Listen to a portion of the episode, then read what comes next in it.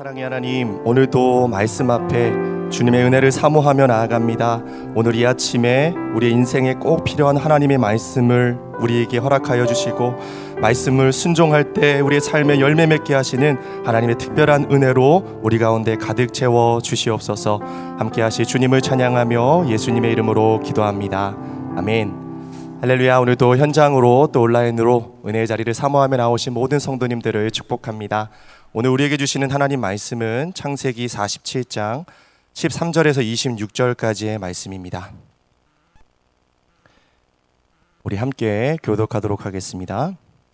기근이 더욱 심하여 사방에 먹을 것이 없고 애굽 땅과 가나안 땅이 기근으로 황폐하니 요셉이 곡식을 팔아 애굽 땅과 가나안 땅에 있는 돈을 모두 거두어 드리고 그 돈을 바로의 궁으로 가져가니 애굽 땅과 가나안 땅에 돈이 떨어진지라 애굽 백성이 다 요셉에게 와서 이르되 돈이 떨어져 싸우니 우리에게 먹을 거리를 주소서. 어찌 주 앞에서 죽으리이까?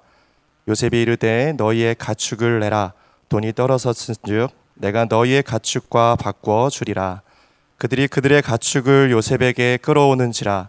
요셉이 그 말과 양떼와 소떼와 나귀를 받고 그들에게 먹을 것을 주되 곧 그 모든 가축과 바꾸어서 그 해 동안에 먹을 것을 그들에게 주니라.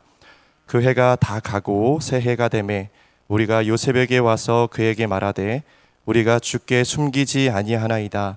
우리의 돈이 다하였고 우리의 가축대가 주께로 돌아갔사오니 주께 낼 것이 아무것도 남지 아니하고 우리의 몸과 토지뿐이라. 우리가 어찌 우리의 토지와 함께 주의 목전에 죽으리이까 우리 몸과 우리 토지를 먹을 것을 주고 사소서 우리가 토지와 함께 바로의 종이 되리니 우리에게 종자를 주시면 우리가 살고 죽지 아니하며 토지도 황폐하게 되지 아니하리이다. 그러므로 요셉이 애굽의 모든 토지를 다 사서 바로에게 바치니 애굽의 모든 사람들이 귀근에 시달려 각기 토지를 팔았음이라 땅이 바로의 소유가 되니라.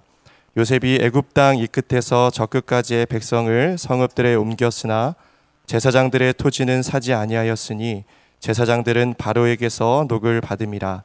바로가 주는 녹을 먹음으로 그들이 토지를 팔지 않음이었더라. 요셉이 백성에게 이르되 오늘 내가 바로를 위하여 너희 몸과 너희 토지를 샀노라. 여기 종자가 있으니 너희는 그 땅에 뿌리라. 추수의 5분의 1을 바로에게 상납하고 5분의 4는 너희가 가져서 토지의 종자로도 삼고 너희의 양식으로도 삼고 너희 가족과 어린아이의 양식으로도 삼으라. 그들이 이르되 주께서 우리를 살리셨사오니 우리가 주께 은혜를 입고 바로의 종이 되겠나이다. 함께 읽겠습니다. 요셉이 애굽 토지법을 세움에 그 5분의 1이 바로에게 상납되나 제사장의 토지는 바로의 소유가 되지 아니하여 오늘날까지 이르니라. 아멘. 어, 우리가 지난 본문까지는요, 이 요셉이라는 한 사람을 통해서 하나님께서 얼마나 크고 놀라운 일들을 행하시는지를 함께 살펴보았습니다. 하나님의 사람, 또 특별히 지혜가 충만한 하나님의 사람, 한 사람을 통해서요, 그의 가족들이 살아나고요, 이스라엘이 살아나고요, 또 애굽이 복을 받는 놀라운 축복을 누렸다라는 것이죠. 그런데 여러분 여기서 끝이 아니었습니다. 오늘 본문은요, 더 나아가서 요셉이 기근으로 큰 위기에 처한 애굽과 주변국까지 살리는 엄청난 축복의 통로로 쓰임 받고 있는 내용을 담고 있다라는 것이죠.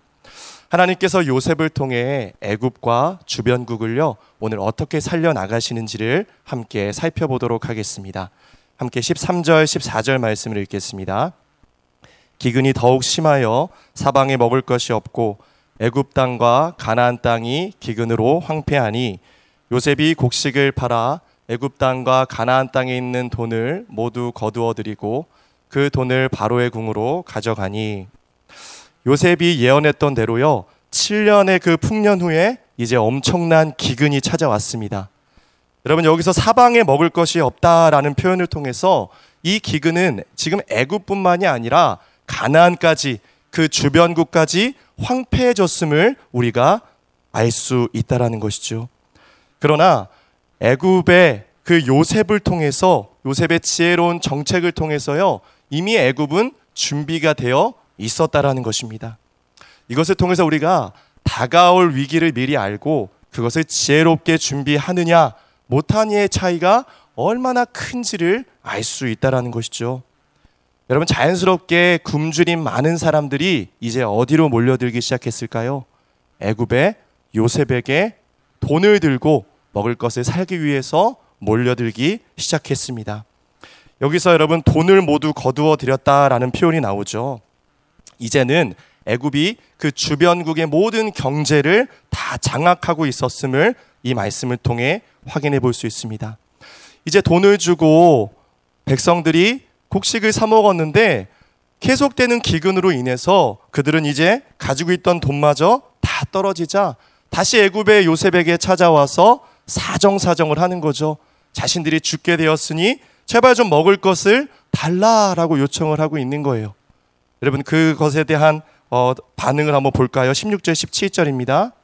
요셉이 이르되 너희의 가축을 내라 돈이 떨어졌은즉 내가 너희의 가축과 바꾸어 주리라 그들이 그들의 가축을 요셉에게 끌어오는지라 요셉이 그 말과 양떼와 소떼와 나귀를 받고 그들에게 먹을 것을 주되 곧 그 모든 가축과 바꾸어서 그 해 동안에 먹을 것을 그들에게 주니라 이제 돈이 떨어져서 먹을 것을 좀 달라고 요구하는 백성들의 그 요구 앞에 요셉의 대안은 무엇이었죠? 무료로 준 게 아니었어요. 자신의 가축을 팔아 양식을 사라는 것이었습니다. 중요한 것은 공짜가 아니었다라는 것이죠. 요셉은요, 비축된 양식을 백성들에게 무상으로 나눠주지 않고요, 어떠한 모양으로든 그들이 대가를 지불하도록 했다라는 것입니다. 그 이유가 무엇이었을까요? 애굽의 백성들은요, 이미 7년 동안의 풍년을 통해서 풍족하게 먹고 마시고 누리던 그런 삶이 그들 뼛속 깊숙이까지 그것이 익숙해진 삶을 살아갔다라는 것이죠. 여러분 그렇기 때문에 지금 가장 중요한 것은요. 이 기근의 상황 속에서 그들의 의식을 바꿔야 된다는 것입니다. 이젠 더 이상 풍년이 아니다. 이제는 기근이 왔다. 기근이 왔으면 기근에 맞는 삶의 방식을 재편하고요. 기근에 맞는 형편대로 우리가 먹고 더 쪼개서 더 우리가 아껴서 써야 되는 여러분 그런 삶의 방식으로 우리의 인생이 재편돼야 된다라는 것을 요셉은 알았다라는 것이죠. 그래서요. 철저히 그들의 문제에 대해 스스로 책임을 질 수 있게끔 만들어 주었다라는 것입니다. 먹을 것을 줘서 선심을 베풀면서 지금 당장 눈앞에 있는 문제를 해결해 주었던 것이 아니라 그들이 먼저 스스로 허리띠를 졸라매고 이 문제 앞에 씀씀이를 줄여 나가면서 이 기근의 상황 속에서 스스로 생존할 수 있는 능력을 갖출 수 있도록 만들어 주었던 것입니다. 뿐만 아니라 여러분, 어, 백성들이 만약에 가축을 가지고 있었다 한들 먹을 거리가 없어서 줌, 굶어 죽게 되잖아요. 그래서 양식을 비축하고 있었던 나라에서 가축을 사들이면 어떤 일이 일어나요? 가축도 먹여서 살 수 있고 사람도 살 수 있고 모두가 살 수 있는 지혜로운 정책이 될 수 있었다라는 것입니다. 여러분 하나님께서 기근을 주신 이유가 무엇이었을까요? 가난해지라는 것이죠. 기근 앞에 살아남는 방법은 다른 것이 없다라는 거예요. 마음을 낮추고 겸손한 마음을 가지고 모든 것을 비워내면서 생존만을 생각하면서 구원만을 생각하면서 겸손히 엎드리라는 것이죠. 여러분 우리도 마찬가지입니다. 내 삶에 알 수 없는 기근이 찾아왔을 때 우리는 무엇을 해야 할까요? 하나님 앞에 먼저 나를 돌아보면서 삶을 재편하는 것이 필요한 줄 믿습니다. 내가 너무 풍요롭게 내가 너무 기근과 맞지 않는 삶을 살아갔던 것은 아닌지 나의 씀씀이 나의 생활 나의 말 나의 습관들 하나님 앞에 나는 어떠한 존재인지를 다시 한번 깊이 묵상하고 들여다보면서 이 기근에 맞는 이 영적인 기근을 채울 수 있는 하나님의 은혜가 나에게 부어질 수 있도록 그 빈 그릇을 다시 준비하는 것이 우리가 마땅히 이 기근의 때에 해야 할 일인 줄 믿습니다. 영적 유목민이 되어야 광야를 통과할 수 있듯이 기근이 찾아올 수, 찾아왔을 때 우리가 그에 맞는 결단이 필요하다라는 것입니다. 또한 여러분 우리가 17절에서 주목하기 원하는 것은요. 이렇게 적혀 있죠. 그 해 동안에 먹을 것을 요셉이 주었다라는 것입니다. 여러분 백성들이 가지고 왔던 가축들은 제각각이었잖아요. 그렇죠? 양떼, 소떼, 낙이 뭐 그냥 다양한 종류의 가축들을 데리고 와서 아마 요셉도 난감하지 않았을까요? 이걸 어떤 방법으로 이 어떤 값을 매겨서 이걸 얼만큼 양식을 줘야 하는가 그 셈법이 굉장히 복잡했을 거예요. 여러분들 그런데 요셉이 지금 얼마 동안에 먹을 것을 주었다고요? 그 해 동안에 먹을 것을 주었다. 이것은요, 여러분, 가축이 가지고 있는 가치보다 더 큰 은혜를 베풀어서 그들의 생존이 문제 없게끔 만들어 주었다라는 것을 의미하지 않겠습니까? 그로 인해 백성들의 마음속에는요, 감사가 있었을 거예요. 받을 수 없는 은혜를 받았다라는 그 감사와 기쁨이 또 그 나라의 정책에 신뢰하는 마음이 그들에게 있었다라는 것이죠. 이러한 백성들의 마음을 확인해 볼 수 있는 것이 바로 18절, 19절 말씀입니다. 함께 읽겠습니다. 그 해가 다 가고 새 해가 되매 무리가 요셉에게 와서 그에게 말하되 우리가 주께 숨기지 아니하나이다. 우리의 돈이 다 하였고 우리의 가축대가 주께로 돌아갔사오니 주께 낼 것이 아무것도 남지 아니하고 우리의 몸과 토지뿐이라. 우리가 어찌 우리의 토지와 함께 주의 목전에 죽으리까? 우리 몸과 우리 토지를 먹을 것을 주고 사소서. 우리가 토지와 함께 바로의 종이 되리니 우리에게 종자를 주시면 우리가 살고 죽지 아니하며 토지도 황폐하게 되지 아니하리이다. 이제 6년째 해가 지나가고요. 7년 대육년의 마지막 새해가 밝았습니다. 백성들은 그동안에 자신들을 버틸 수 있도록 만들어 주었던 나라의 정책을 신뢰하면서 다시 요셉 앞에 찾아오죠. 그리고 요셉을 어떻게 부르고 있어요? 18절 보니까 주께라고 부르면서 높여 부르고 있다라는 것이죠. 뿐만 아니었습니다.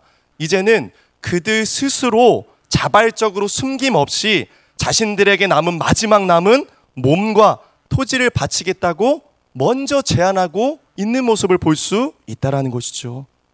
이러한 제안은요, 국가가 이제 국가에서 종자를 주면 그것으로 그들이 농사를 지어서 자신들도 살고 이 농지도 황폐하지 않게 개간될 수 있다라는 것입니다. 여러분 재미있는 것은요, 점점 백성들 스스로가 이 기근에 맞는 삶을 살기 위한 아이디어를 내고 있고요. 그들이 먼저 제안을 하고 있고요. 그들이 먼저 전과는 다른 방식으로 생각하고 살아가고 있음을 우리가 확인할 수 있다라는 것이죠. 그들에게 기근을 대처할 수 있는 힘과 능력이 지금 길러지고 있다라는 것입니다.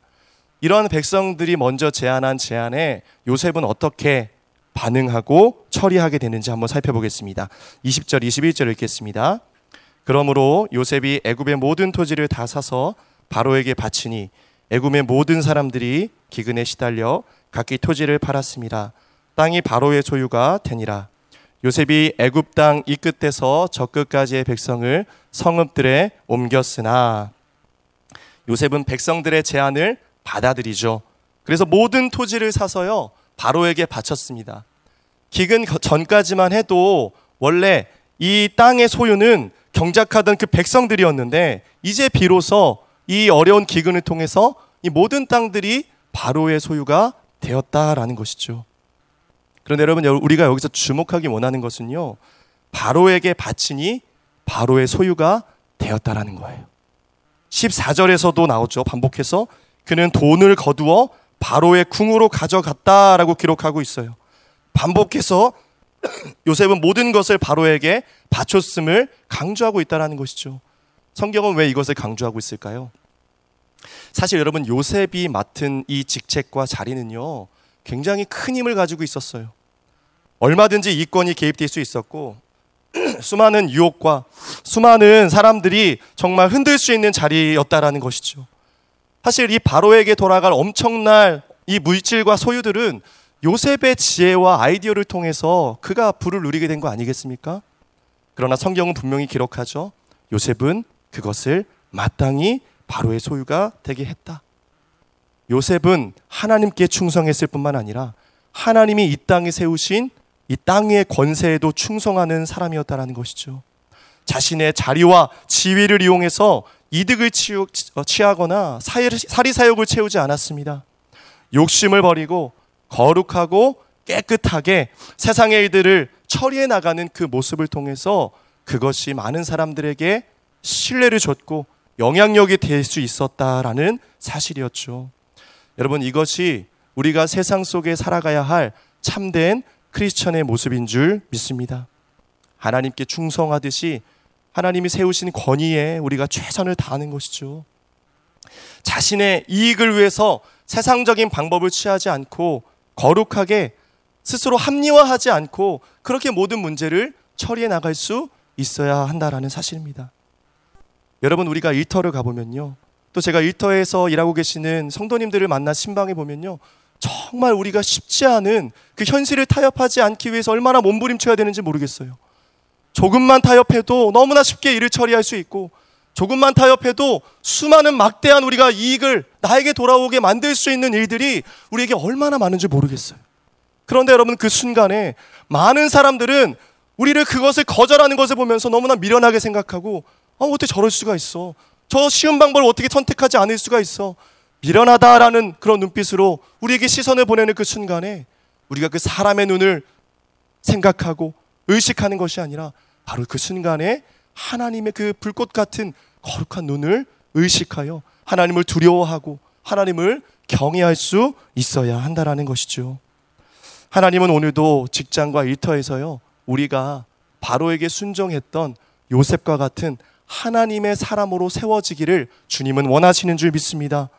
실력과 영성을 겸비해서 하나님의 지혜로 맡겨진 것 이상으로 우리가 열매를 거두고 많은 사람들이 안 된다 말할 때 하나님의 지혜로 내가 새로운 대안을 제시하고 다른 새로운 살 수 있는 길들을 우리가 베풀어 주는 그런 하나님의 축복의 통로가 오늘 여러분이 될 수 있기를 주의 이름으로 축복합니다. 21절을 보면요. 요셉은 또한 백성들의 거주지를 이제 어디로 옮기게 되죠? 성읍 안으로 옮기게 되죠. 이 성읍으로 옮기게 된 이유는요. 곡식이 있었던 그 창고와 가장 가까운 곳으로 백성들을 옮겨 놔서 이제는 나라가 백성들을 직접 관리하고 이제 그들을 살피고 그들을 책임지겠다라는 그런 조치였던 것입니다. 요셉은 이처럼요. 내가 살기 위한 제한 정책을 낸 게 아니라 모두가 살 수 있는 그 길을 내는 하나님의 사람이었던 것입니다. 함께 23절과 24절 읽겠습니다. 요셉이 백성에게 이르되 오늘 내가 바로를 위하여 너희 몸과 너희 토지를 샀노라. 여기 종자가 있으니 너희는 그 땅에 뿌리라.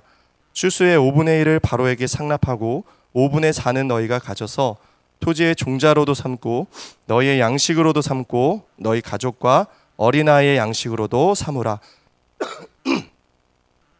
요셉은 백성들의 토지를 사들인 후에 이제 그들에게 종자를 나눠주잖아요. 그 땅에 뿌리게 합니다. 이것은 7년의 그 대흉년이 끝난 이후에 미래를 준비할 수 있도록 한 알의 씨앗을 그 땅에 심게 했던 것입니다. 여러분 그렇습니다. 지금 당장 힘들다고 해서 아무것도 하지 않는 것이 아니라 지금 미래를 생각하며 땀을 흘리고 씨를 뿌리며 앞으로 미래를 대비하고 스스로 몸을 움직여 준비할 수 있게끔 만들어 주었던 것이죠. 여러분 기근을 만났을 때 우리도 마찬가지 아니겠습니까?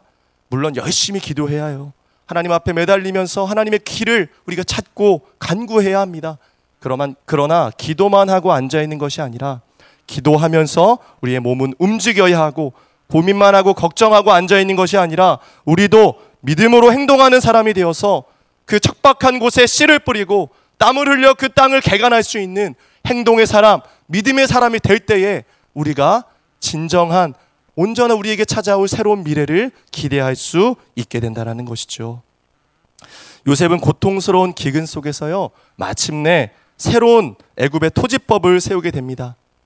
기근 자체는 굉장히 괴로운 일이었지만 이 기근이 있었기 때문에 미래를 준비할 수 있는 새로운 토지법을 만들 수 있었다라는 것이죠. 여러분 토지법의 내용이 어떠했죠? 추수의 5분의 1은요 바로에게 상납하고 5분의 4는 자신이 가져가서요 종자와 양식을 사 먹을 수 있게 했습니다. 여러분 이게 굉장히 가혹한 것 같지만요 그 당시의 토지법 그 주변 나라들을 생각해 봤을 때 굉장히 파격적인 토지법이었어요.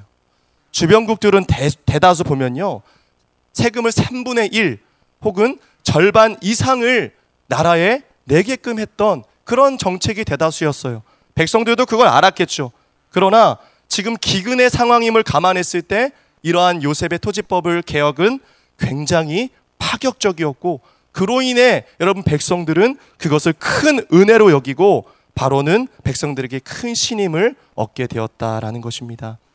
그래서 백성들이 그 은혜로 인해서 지금 이렇게 고백하고 있는 거예요. 함께 25절 말씀 읽겠습니다. 그들이 이르되 주께서 우리를 살리셨사오니 우리가 주께 은혜를 입고 바로의 종이 되겠나이다. 요셉을 향해 어떻게 고백하죠? 주께서 우리를 살리셨습니다. 자신들이 도저히 받을 수 없는 은혜를 지금 받았다라는 거예요. 감사가 있었어요. 그들의 마음속에 기쁨이 있었고 그 은혜에 대한 지금 감격함으로 반응을 하고 있는 그들의 모습을 우리가 살펴볼 수 있다라는 것이죠. 결국 백성들은요. 요셉의 정직한 이 수고와 헌신을 모두 알고 있었습니다. 혼자 호의호식하지 않고 자신의 고통에 귀 기울여지면서 최선을 다해서 정책을 만들어줘서 국가를 경영해줘서 자신들을 여기까지 살려준 그 요셉의 그 진실한 마음을 백성들은 다 느끼고 알고 있었다라는 것이죠. 여러분 누가 알아주지 않아도요. 결국 우리가 하나님의 지혜로 묵묵히 섬기잖아요. 그럼 하나님이 그를 세워 주시고 많은 사람들도 그가 어떠한 사람인지를 하나님께서 반드시 깨닫게 하시고 알게 해 주시는 줄 믿습니다. 결국 백성들은 스스로 어떻게 지금 결단하고 있습니까? 우리가 주께 은혜를 입어 스스로 바로의 종이 되겠다라고 이렇게 고백하고 있지 않습니까? 여러분, 나 자신을 먼저 비워내고 내가 먼저 희생하며 내가 먼저 앞장서서 이 기근의 때에 내 것을 취하지 않고 우리 모두가 살 수 있는 하나님의 법과 하나님의 방법을 제시할 수 있는 리더에게 사람들은 감동하게 되는 줄 믿습니다. 여러분, 우리가 오늘 이 스토리를 통해서 한 사람을 떠올릴 수 있죠. 그게 누구죠? 바로 예수 그리스도 아니시겠습니까? 영적인 기근 가운데 있었던 우리에게 죽기까지 낮아지셔서 우리를 찾아오셔서 우리를 일으켜 주시고 이제 우리가 해야 할 일은 여러분 무엇이라는 거죠? 애굽의 백성들이 주변국들이 자신의 모든 것들을 기근의 때에 맞게 애굽의 요셉에게 맡겼듯이 이제는 우리에게 찾아오신 예수 그리스도에게 우리가 이 삶의 현장 속에서 우리의 모든 것들을 주님께 맡겨드리고 주님이 우리에게 새로운 길을 내시도록 하나님이 우리 가운데 새로운 아이디어를 가지고 우리의 삶 속에 기근을 이제는 오히려 듣고 새로운 토지법이 만들어졌듯이 우리의 인생에 새로운 법이 생기고 질서가 잡히고 새로운 하나님의 영적인 원리가 세워질 수 있도록 우리의 삶을 맡겨드릴 때 우리는 비로소 새로운 꿈을 꾸고 미래를 향해 달려갈 수 있는 축복된 인생이 되어질 줄 믿습니다. 여러분 오늘 애굽 백성이 요셉에게 고백했듯이 우리가 오늘 사랑하는 주님께 이렇게 고백해 보시지 않겠습니까? 주님, 주께서 우리를 살리셨으니 우리가 주께 은혜를 입고 마땅히 주님의 종이 되겠습니다.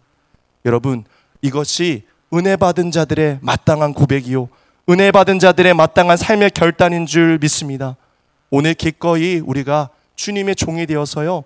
하나님께서 여러분을 심기신 바로 그곳에서 가정에서 일터에서 여러분의 삶이 가는 모든 곳곳에서 요셉과 같이 여러분으로 인해서 주변 사람들이 복을 받고 여러분이 세운 그 영적인 새로운 대안을 통해서 내가 사는 것이 아니라 많은 사람들을 하나님 앞에 살리고 돌아올 수 있게 하는 영적인 귀한 축복의 통로가 되시길 주님의 이름으로 축복합니다. 우리 함께 기도하겠습니다. 사랑의 하나님, 영적 기근 가운데 있던 우리에게 주님이 찾아오셔서 죽기까지 낮아지시고 우리를 살려주시니 감사를 드립니다. 애굽 백성들이 도저히 상상할 수 없던 은혜가 주어졌을 때 기꺼이 종이 되겠다 고백했듯이 오늘 우리에게 은혜가 부어졌을 때 주님 우리가 이 감당할 수 없는 은혜 앞에 마땅히 종이 되겠음을 결단하게 하여 주시옵소서 우리가 받은 은혜를 잊지 않게 하여 주시고 우리가 요셉과 같이 하나님의 사람이 되어 우리가 가는 곳곳에서 누군가를 살릴 수 있는 귀한 축복의 통로가 될 수 있도록 우리를 붙들어 주시옵소서 감사하며 예수님 이름으로 기도합니다.